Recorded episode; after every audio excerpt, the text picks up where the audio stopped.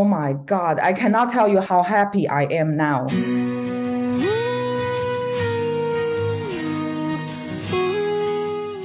多伦多有六万八千名经济啊，对的，竞争多才白热化。多伦多如果整个大多加起来，可能六七百万人口吧，百分之一。对，百分之一，竞争白热化，白热化。你既然测试测出来，这个保险经济是排在地产经济前面的，那你为什么没有选择做做保险经济呢？我发梦梦的不是做保险经济啊。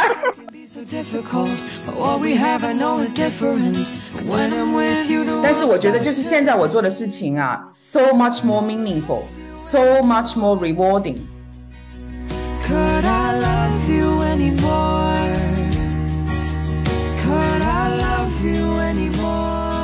大家好，我是酸奶哥，这是新的一期酸奶哥问所有人啊。这一期呢，我们访问的嘉宾他叫 Priscilla，呃，Priscilla 是我的老同事了啊，然后也是好朋友。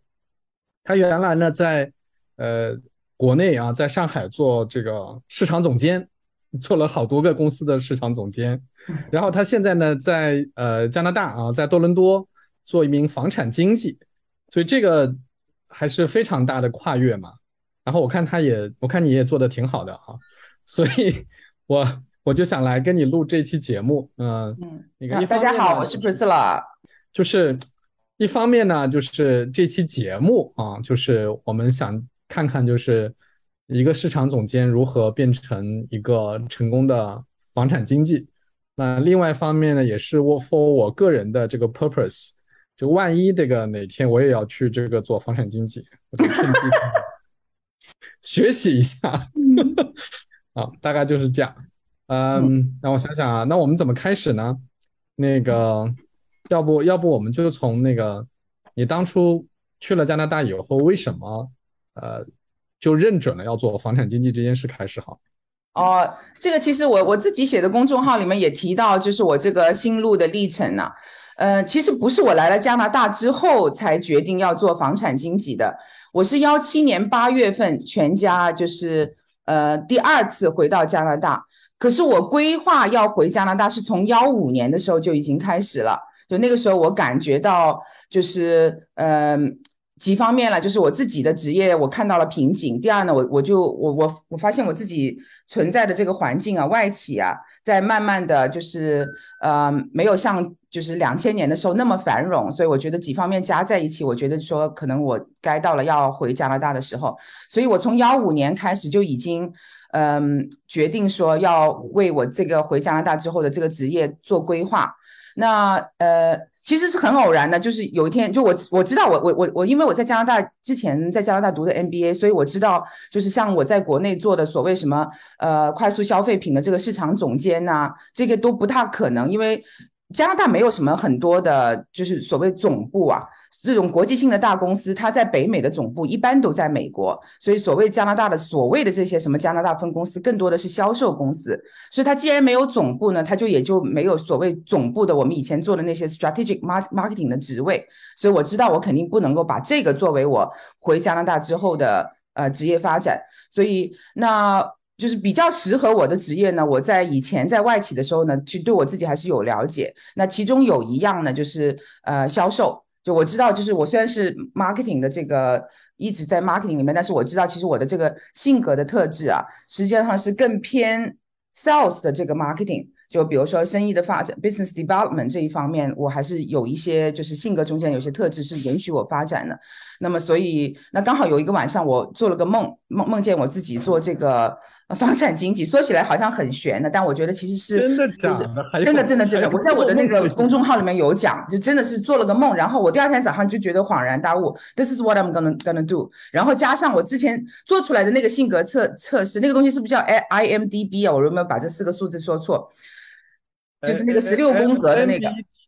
MBTI，对对对对对，就是那个出来的那个 那个结果，顺序都不对。对对对，我我记不得，就是我我就是他那个里面给出来的这个职业的这个推荐呢，就是当时是我看到是呃，insurance agent 排在很前面，是 insurance agent 跟 real estate agent 是很接近的东西嘛，所以我就知道，说我发完这个梦之后，我回想起我之前的那个结果，所以我知道这个不是完全无中生有的一个东西，那我就开始呃准备，就是在幺五年到幺七年这这两年的时间。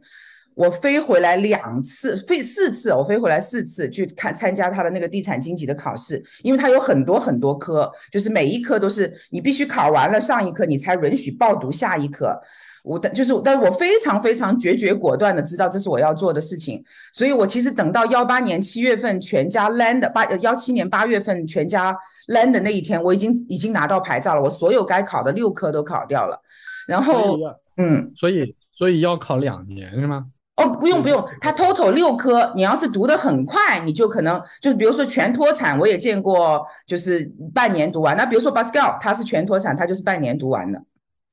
OK，但是我那两年还在开工嘛。啊，那那我就就想问了，你你既然测试测出来这个保险经济是排在地产经济前面的，那你为什么没有选择做做保险经济呢？Interesting question.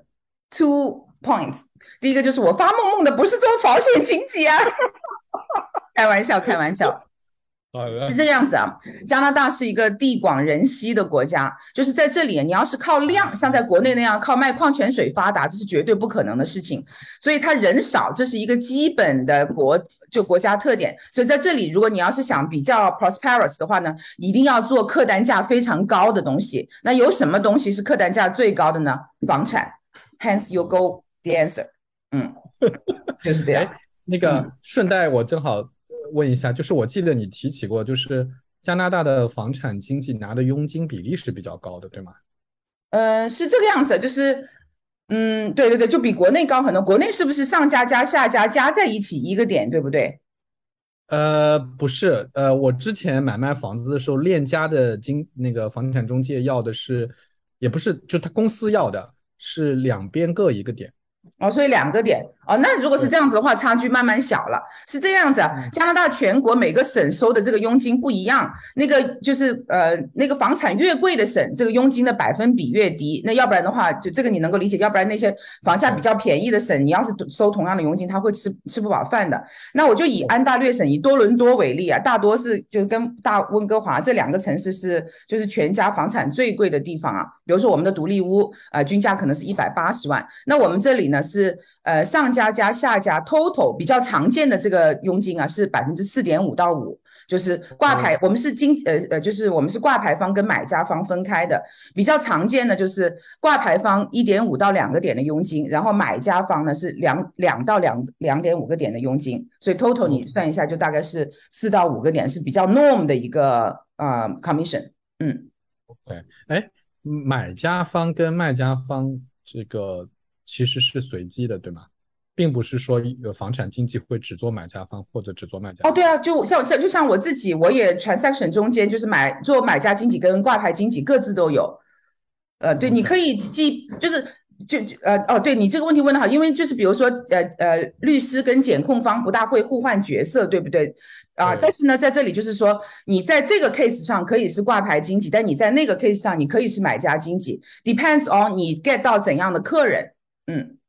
明白了。哎，所以那个回到你前面讲的嘛，就是你考完试了，一七年你跟全家一起到了加拿大以后，那个时候你已经是有牌照的了，对吗？有牌照，因为我考完了，就是我在八月份登陆之前就已经全部都考完了。嗯，那那就是有了牌照以后，你是怎么开始你的经济生涯的呢？你的意思就是说，怎么开始 build business，怎么找客人，对吧？啊，对，第一波其实是最困难的。我现在回想起来，第一波是很难。那个时候呢，就是现在大家开都开始做视频了，什么 TikTok 啊、抖音啊、头条啊、YouTube。那个时候还是靠写公众号的。所以我一开始的时候呢，就是有两个客源的渠道，一个就是身边的朋友们呢，就是也有一些，就比如说他要来加拿大登陆的人，那他们通过就是看我的公众号认识到我，哎，觉得我跟他们的这个 background 有点接近，那开始聊天。后来他们有这个房产的需求，我帮他们买。或者是有些就只是一些 remote 的，就是就是国内的这个投资客，他们买这个呃加拿大的公寓，是这一波是 sphere，或者是加上这个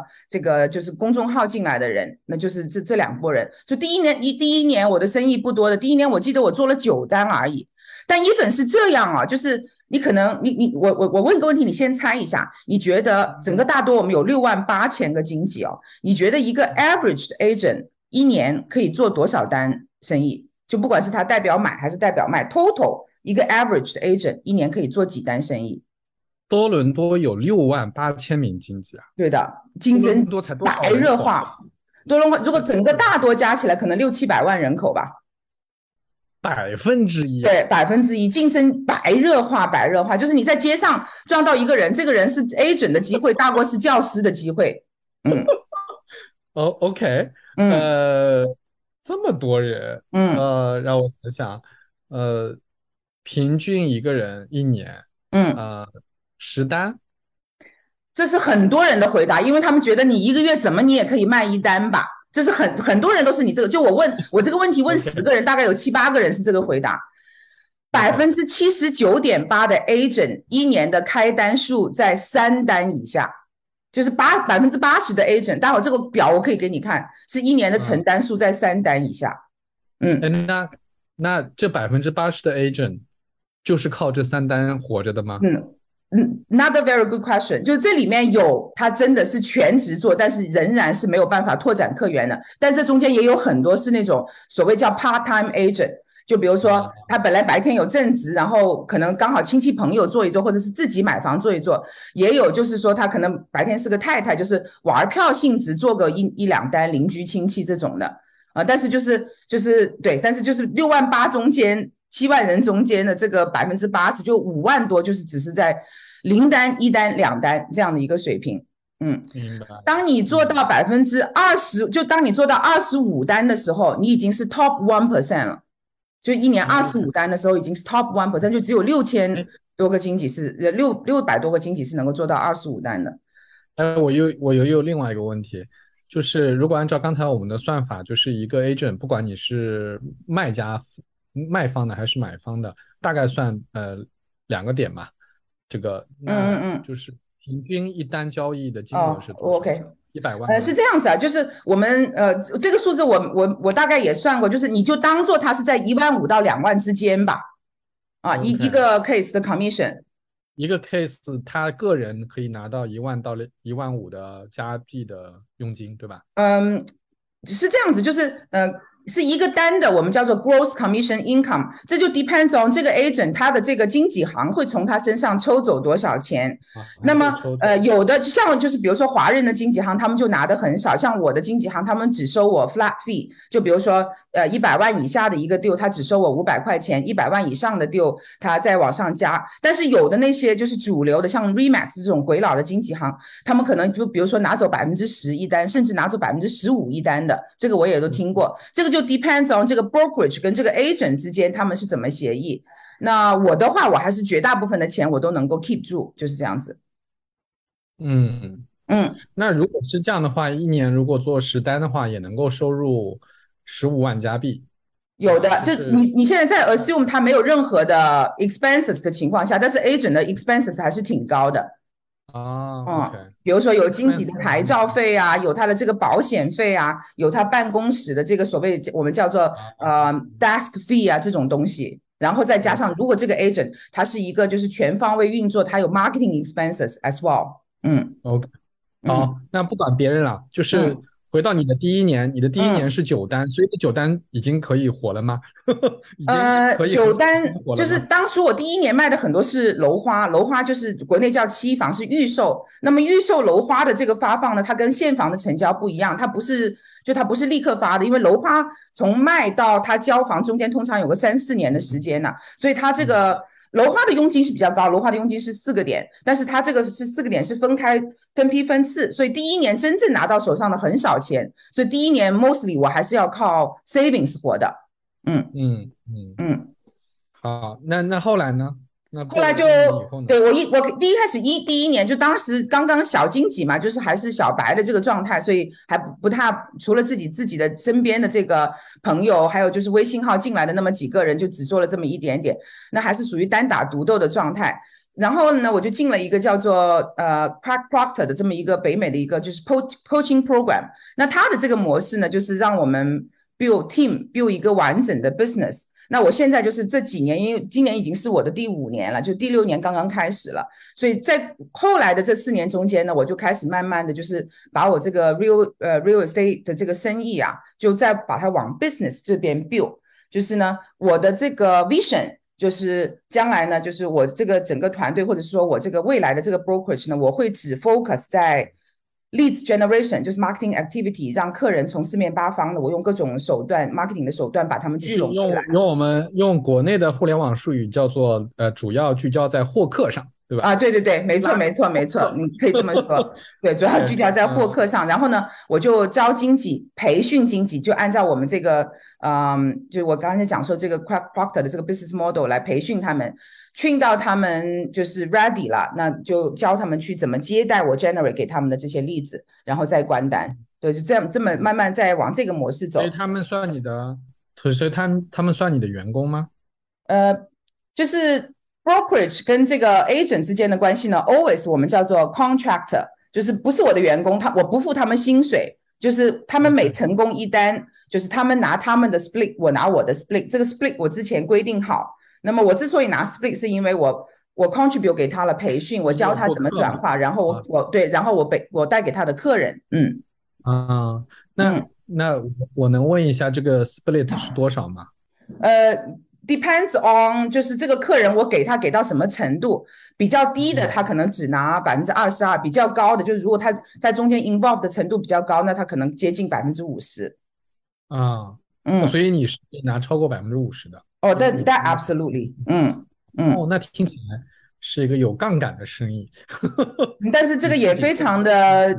这这个也非常的不容易，因为其实获客的成，你想六万八千个经济，就很多人虽然他不懂这些 sales and marketing，但是他他把自己身边的那些熟人的生意抓完了之后，剩下的生意。就没有那么多了，所以竞争很大，这是 number one。number two 是说你对就招募这些新经姐，然后培训他们，这个成本也非常的高。等到他们能够很 fluently 去接待你的客人，而不不不把这些你 generate 给他的例子浪费掉，这个其实中间也花很多的这个培训的成本在里面。嗯嗯嗯哦，所以所以这些人只从你这里拿客人吗？就是对的，他们不从 no，it's exclu it's exclusive。嗯哦，哎，那你那你现在这个 business 已经很不一样了嘛？就是跟我上次跟你聊的时候，你还主要是自己在做嘛，对吧？啊，对对对，就是我现在已经有我叫 OSA outside sales agent，就是我也有自己出去带客人的时候，那就是以前的老客人，那他就是就是指定说，你上次是你帮我买的，这次你还要，也有那些就是比如说看了我的微信，就是他。摆明上来就是我不要你的团队，我我要你本人。那这种我还还有就是香港客人，因为我现在团队里面没有人讲广东话，说我要自己上。But other than that，就除了这种比较 extreme 的 case，那基本上新进来的 new leads 我都是就是交给那些培训好的 agent 他们来上，他们来转化，他们来服务。嗯，哎，那我我我我挺好奇的，你是为什么会想要做这种改变的呢？就是原来做 agent 的时候不是做的也挺开心的吗？嗯。是这个样子啊，一个人就是只有二十四乘以七。如果我全部靠自己的话，我还是在 trade money with time。就这样的话呢，就很难，就不会不会就没有办法形成规模效应了，就没办法做大了。就永远他的这个生意的这个瓶颈啊，是受制于我自己的时间的。可是用我现在这个办法呢，我 focus 在 marketing 上，focus 在 training 上，我是可以 replicate 的。就是只要我的这个经济做得好，我的例子就我通过我 marketing 的手段，它可以无限的扩大。我招的这个员工培训的好，这个也可以无限的扩大。这样的话，我的生意就没有天花板了，它就不再受制于我个人的时间 capacity 了。嗯，so that's why。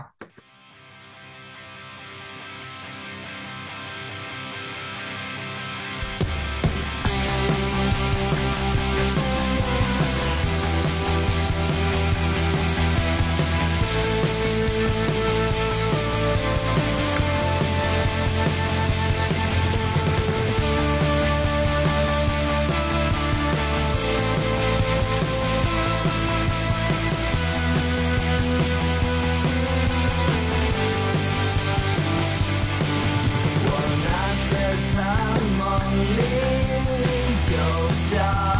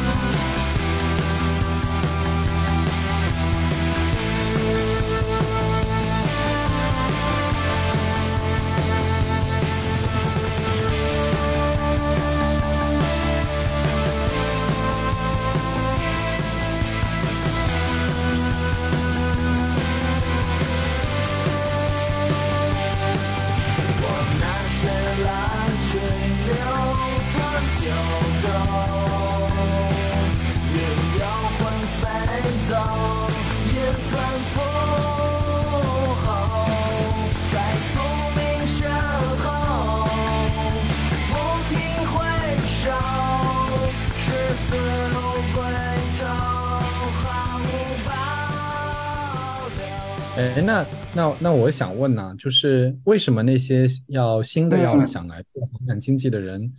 他为什么要 join 我？嗯，你觉得呢？那就是我我能概括，我猜嗯。这个理由其实无非就是两个嘛，嗯。一个就是你要么你 train 他们，你培训他们的这个经济的能力是比他们自己去从别的地方学要强的。嗯，第二就是你肯定你获客的那个对啦，嗯强嘛，对不对是 nailed it，就是这两个理由。呃，那你给我解释一下，为什么第一个你你为什么你能够 train 他们 train 的比别人好？就是 once again，就是绝大部分这里的经纪啊，其实经纪行跟经纪之间不是员工的关系，经纪行在这里 most of the time 是不提供培训的。就是就是我们所谓上的那些课程呢、更多教的是规矩，就是哪些事情你不可以干，哪些事情你干了是违规，哪些事情你干了会吊销牌照，但他不教你怎么把这个生意滚起来。所以怎么成为一个好经济，怎么成为专业跟有经验的经济，没有没有没有经济行在教，绝大部分员工是要绝绝大部分 agent 是要靠自己摸爬滚打，但偏偏他拉不到客人，就你这个经验的这个积累是靠你单数的增加才能才能够才能够 build up 起来的。他一年都只有两单，他怎么来来 build 他自己的 experience 啊？像我们这种一一年几十单、上百单的，那这个他做一你带着他做几单之后，他很快慢慢就有感觉，然后他自己再做，他就哦这个问题我下次遇到了我该这样处理，他就慢慢他成长的会快很多，这是一个原因。我觉得嗯最关键的原因就是我这边的经济呢，most most of the time 还是新经济或者是一到三年的经济，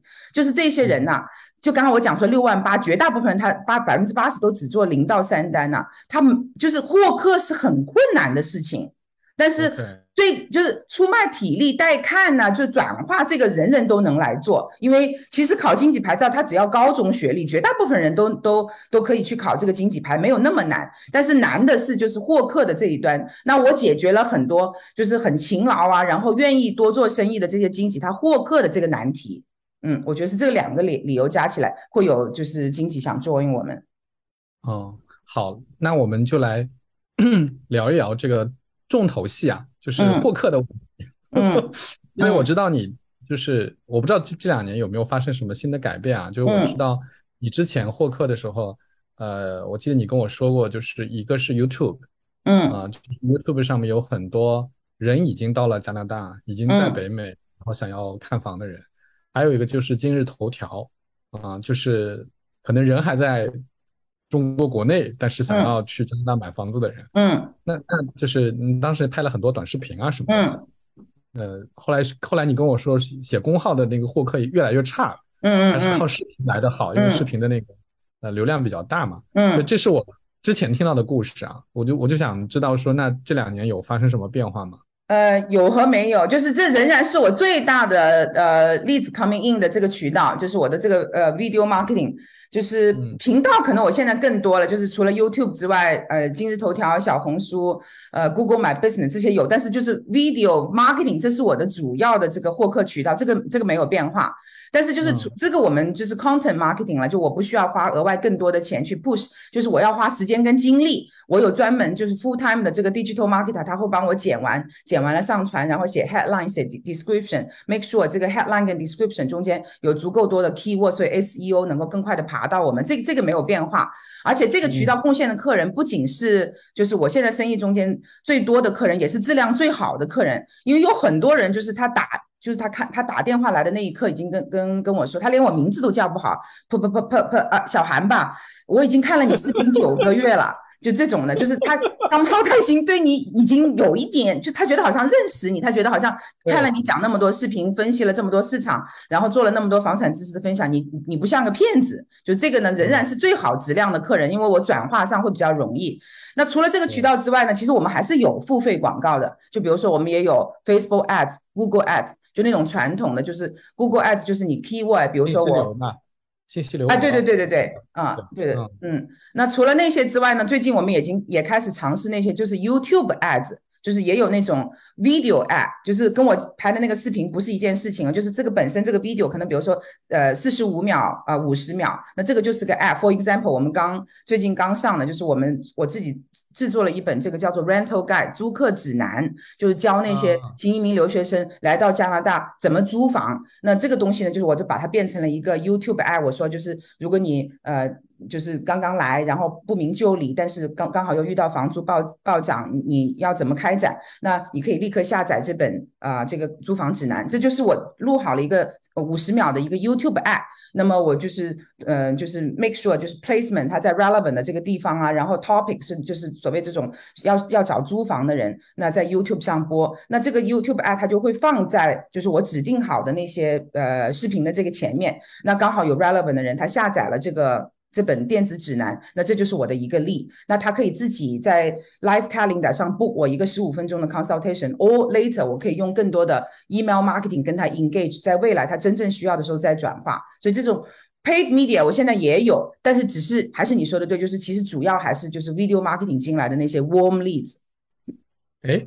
那我想问呢，你的主要主要的生意应该还是买卖房屋对吗？但是你在做租房的。这个广告，我，very sharp！为什么要这么？租房我们赚好少钱，租房我们一单的佣金啊，只是他一个月的租金。就比如说他租了一个两千五百万，两千，对不起，两千五百块钱的公寓啊。那么买家跟卖家双方的经济佣金，就是房东跟租客双方经济的佣佣金加起来才一个月，所以各自只拿半个月。所以租房呢是很不赚钱的。但为什么还要做这个呢？有两个原因。第一，现在租房的人呢。Most of the time，他们如果不是说之后留完学 whatever 还要回流呢，他可能未来会变成买房，所以这是其实一个嗯为未来 pipeline 做准备的一个 exercise。就是说我今天可能只只能赚一千块钱，可是未来他买房的时候，因为我在这个租房的过程中服务的好，别的经纪还没来得及认识他，我早就已经跟他打好了关系，然后我这段时间一直在 maintain 他，给他一些更多的有用的 information，将来他买找我。第二个原因是说，为什么很多 agent 他不屑做这个事情呢？因为这个线很长，他们可能觉得说这一单一千实在是太不划算，same running around 停车那个你在当堂租房一张告票你 parking 就已经两百块钱，但是呢，因为我有 OSA，我不怕，就是什么叫我我有那些 outside sales agent 呢，就是那些就是新经济，我我租房给到他们，他们来做，对于他们来，他们不嫌弃，因为他们单子少，他们想练手，就是租房不太容易能够得罪客人，就是你他愿意给到帮助，可能租房的客人已经很开心了，所以就是第一就是让他练手，第二就是即便他犯错了，就是我们纠正的这个成本。也不是那么高，所以新手给到他们，他们是 OK 的。所以别的经济不屑做租房，但我 OK。嗯，OK，嗯，哎，你刚才提到那个，我又想追问一下啊，就是说你你你其实提到好几次了，就是说新手啊比较容易犯错，然后新手没有经验，新手需要被培训啊。我就想问，就是买卖房屋的中介经济，它可能会出现什么错误呢？就是好多好多。那你举举几个例子啊？就是说，呃，这种就会丢掉客户的例子。嗯，不是丢掉客户，是就是甚甚至乎牌照被吊销了，因为就是在加拿大的这个房产经纪跟国内的中介根本不是同一个概念。就是我们是有 license 的，它是一个就是非常长的一个这个服务的过程。就比如说我举个例子，我们呃。就是当我我们带客人看房，客人看中了这个房子，他要下 offer。比如说，就是我们这个谈判的过程不是靠嘴讲，我出两千五，你你还两千八，你最后成交在两千六。我们是要靠下 offer 的这个过程，写好了一份非常多页纸的这么一个，就是叫叫做就是购房意向书递过去给对方，然后对方还价也是还在这个 offer 上面，back and forth。比如说你是一个经纪，可是你 offer 下的不好，你该有那些对对客人的那个保护条款没有在你的这个 offer 购房意向书里面写清楚，结果你客人租下了这个房子，发现你对他最基本的保护都没有做，那客人就就之后可以告你说我的这个我因为我们是有 fiduciary duty 的，你一定是要保护好你客人的利益，那你客人不会写 offer，offer 是我们帮客人写的嘛，那你这种最基本的条款都没有放在里面，客人最后被就是受到了损损害，那客人就是不但告对方。也告你自己，也告他的买家经理，因为你没有保护好他。嗯，OK，嗯，OK，啊，所以是好多，我就举其中千千万万个可以呃勾烧我的例子中间的一个而已。还有就是，比如说我再举一个例子，你没有做尽职调查，我举个例子，就比如说，呃，有一套房产，他说他有 parking，那么你买家经纪只是看了卖家经纪在挂牌上面写下写有有 parking，但你没有发现说这个 parking 是隔着两层两栋楼之外，在在露天的这么一个 parking，那么你不说你的客人没有，是你你要保护，你要告诉他，但你没有把这个东西给他发现，说虽然有 parking，但是其实非常不方便，雨天你还要打着伞走回来，那客人也是可以告你的，because you didn't。Act on their best interest，因为如果是客人自己，他怎么可能不去看一下这个 parking 是不是正常 underground 的 parking 呢？Right？So so many things can go wrong。嗯，这个你说的这个例子，其实，嗯，作为中国人，我也其实挺难理解的。我要真的要买个房，我肯定得去看一下那个 parking 在哪里。有的时候有好多 remote 的客人呢。对对对对对，我理解。比如说他根本就不在这个城市。对呀对呀对呀。嗯，我理解。哎。那讲到获客这件事情嘛，就是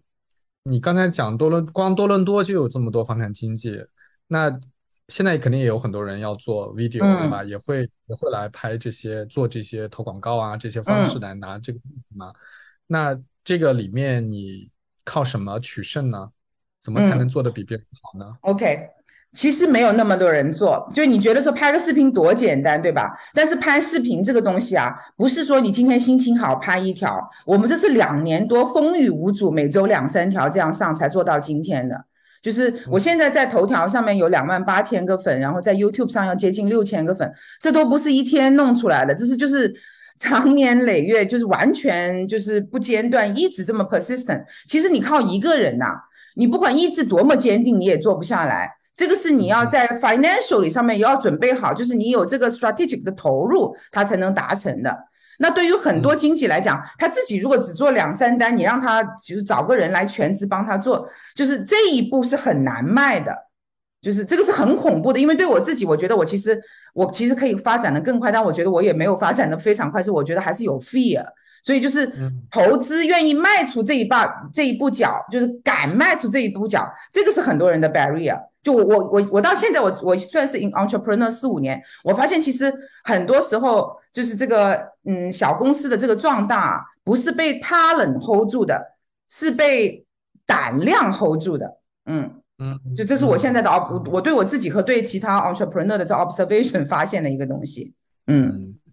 所以等于是。你其实是专门雇了一个人在做这个事情，当然，但 day one 不是，但是慢慢是的，就是一开始可能他只剪几，我也走过，就是找找 fever 上面可能就只是拍一两条片子，发现不 work，就质量不 consistent，然后产出也不 consistent，慢慢一步步尝试，到后来说好吧，我请专职上这个东西，嗯嗯嗯，OK OK，哎，我我想问你啊，就是那个你也去加拿大这么多时间了，就一七年去的，现在五年了嘛？嗯，等于是做了五年的房产经纪，哎，然后我猜你应该还是记得这个在这以前在国内做市场总监的日子，嗯嗯，比较一下嘛，这是个什么感觉？Oh my God, I cannot tell you how how happy I am now，就是就是。我我我完我完全没有要诋毁我以前要做的那个事情的那个意思。That's not what I'm trying to do。但是我觉得就是现在我做的事情啊，so much more meaningful, so much more rewarding。就是我有我有这个感觉，就是就是我我第一我自己完全有把控。我当然我也要就是 solely responsible 了。就如果我做了错的决定，这个这个这个结果也是我自己来扛。但是这种我我觉得我能够就是控制这个感觉是非常良好的。就是我觉得，嗯，就就是，假如说我做了一个对的决定，然后我看到这个有成果，那这个带给我的这个 sense of satisfaction，以前在打工的时候是完全感受不到。还有就是以前有很多时候是非常无助的，你明明知道你做了很多事情，也不能说很多事情，明明知道你做的有些事情没有意义，然后有些事情该做，哪怕你说了，you also don't make a difference，那这种感觉是非常 hopeless 的。那我现在完全没有这种感觉，当然这个需要你就是能够有担当啊，对吧？但是我觉得即便是这样，就是我也情愿是现在这个状态，这是 number one，就是对我我 I can make a difference。第二个就是说，就是我这份工作虽然它的这个 working hour 很长啊，但是这个时间是我可以控制的。当然我每天还是就是九点半做到五点半这个样子。但是就假如说有一天我这个我女儿要这个芭蕾舞会，我举个例子，她是不跳的。但是如果我要去，我可以不上班。The the time is also in my control。就这种是就是这个这个这这个状态，我也我也很 enjoy。嗯，所以就以前在外企，实际上是，我从来都就，所以其实我可能在外企二十多年了，我都不觉得我自己有可能能够管得了自己的生意。那可能你花的钱也是公司的钱，你也不需要就是那么的这个恐惧。所以中间转变的这个过程，其实还是有一点点。呃，怎么讲？一开始的时候还是有点 intimidating 的，但是我觉得慢慢克服，你到每你你开始敢做你想做的事情的时候，就我觉得这个你看着自己成长的这个过程，once again 也非常有 sense of satisfaction。嗯嗯嗯，哎，那个，所以你现在到底你做的这个事情现在到底什么规模呀？呃，我现在的人数是大概有六个人，我现在。嗯，就是，但是因为今年加息加的很厉害，所以我其实今年呃上两个月还 let go 了一个就是纯英文的 agent，呃，我最高峰的时候整个 team 有八个人，嗯，就是这样。就就八个人，就是包括那些就是你刚才讲的那些 O agent，啊嗯，这些 agent 对吧？对对对，包括 agent，就是我有后台的 client manager 啊，然后有这个 digital marketer 啊，嗯，这个样子，嗯，一些 agent，嗯，所以所以。所以其啊，OK，就如果以大公司的逻辑来讲，就是你现在有个获客的部门，然后你有个中台，然后你有个你有个前台的服务人员，对吗？呃，前台没有了，就前台就基本上，嗯，前台跟中台中台算是 combine 了吧？嗯，没有专门的前台，就是我现在是一个 real estate team，还不是一个 brokerage，就还不是一个完整的经纪行。这个在我的规划之中，可能明年年头的时候发发生吧。嗯，OK，其实我也问的差不多了。哎，那个再来一个问题吧，就是，嗯，虽然你前面说你是发梦梦到要做房产经济啊，嗯 嗯，I did, I did, I'm not lying, I'm not joking at all。嗯，那个，呃，你现在回过头去看，你还是觉得房产经济是当初最好的选择？哦，Absolutely, there's no doubt about that。就是你在这里一定要做客单价高的事情，就就算不是房产。那你驾驶你卖车了，但是我觉得就其实是这个样子，这个是对我们的这个你跟我我们是 marketer 对不对？就是是对我们 marketing 的这个 capability capacity 的这个最好的 capitalize，嗯，就是我们如果想把我们这个获客能力变钱的话，这个是最 w 最 rewarding 的一个 industry。所以你现在也没看到更好的，就是其他的更加 rewarding。Yeah, for me, this is the best。嗯。而且 I'm really enjoying，就是看着这个 business 慢慢成长，我觉得很开心啊。就是我我就是我觉得可能比如说我能够预见我自己三年五年，我可能可以做到，比如说一开始的时候是 GCI 一百万，然后接下来可能 maybe profit one day 不用可能很久啊，就是 net profit 可能一百万。我觉得这都是就你看着自己能够看得到它能够成长，是就是 reachable 的一个东西。这种感觉你打工就不大会有了。嗯嗯嗯。好的，嗯嗯，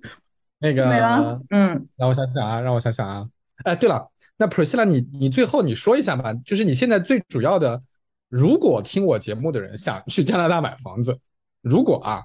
他应该到哪里去找到你啊？哦，嗯，其实有好多渠道啊，就是呃，你这里能留联系方式吗？还是说我要 direct 他到？呃，就你说一个，因为你不是在做一些视频啊什么，你就说一个。OK OK OK，I understand。那就是 OK。国内的朋友们就可以在那个今日头条上找到我。呃，我的频道应该叫做韩多伦多地产。嗯，去搜我一下就能搜到了。这个名字好难，又有英文又有中文。因为它的字数很有限。那因为我在对，因为我我的 trading name 不是韩幼林嘛，就我在这边登记的，就是在地产局登记的 name 叫 Priscilla 韩，所以我就我就怕我如果完全写韩幼林，他们不能够 associate 我是一个 agent，所以我就必须写 Pris 韩多伦多地产 P R I S 韩。不过我觉得你搜韩多伦多地产一定已经能够搜到我了，你很容易能够识别，因为我有个 V，然后里面你有看到有两万八千个粉丝，然后我每个星期都有呃带看视频啊，房产知识分享啊，还有一些什么每周精华推。推荐。那这个是认呃，就是了解我。当然，头条上我是不能够留这个呃联系方式的，所以你可以就是呃呃私信我，然后问我要这个联系方式。嗯，就是这样。对，所以是 Pris 是英文，P R I S，然后韩多伦多地产。嗯，韩是中文。哎，嗯，Pris 韩多伦多地产。等我 make sure 一下 是这个，因为我。好的，你看一下是不是这个？对对对，Prince 韩多伦多地产。对的对的。嗯好的好的，我也很久没看你的那个视频，不知道你最近拍了些啥。你没有 subscribe，你要订阅、关注关注，韩国那叫关注。嗯嗯嗯，好的嗯好，那谢谢 Priscilla，谢谢 Sean，嗯，跟你聊天好开心。嗯，是是是，我我很久没跟你聊天。嗯啊，好，拜拜拜拜。if life's to be a bed of roses, I know I give you everything you like because you still give me butterflies if we just try, try, try just to be nice, nice, nice. Then the world would be a better place for you and I if we just live.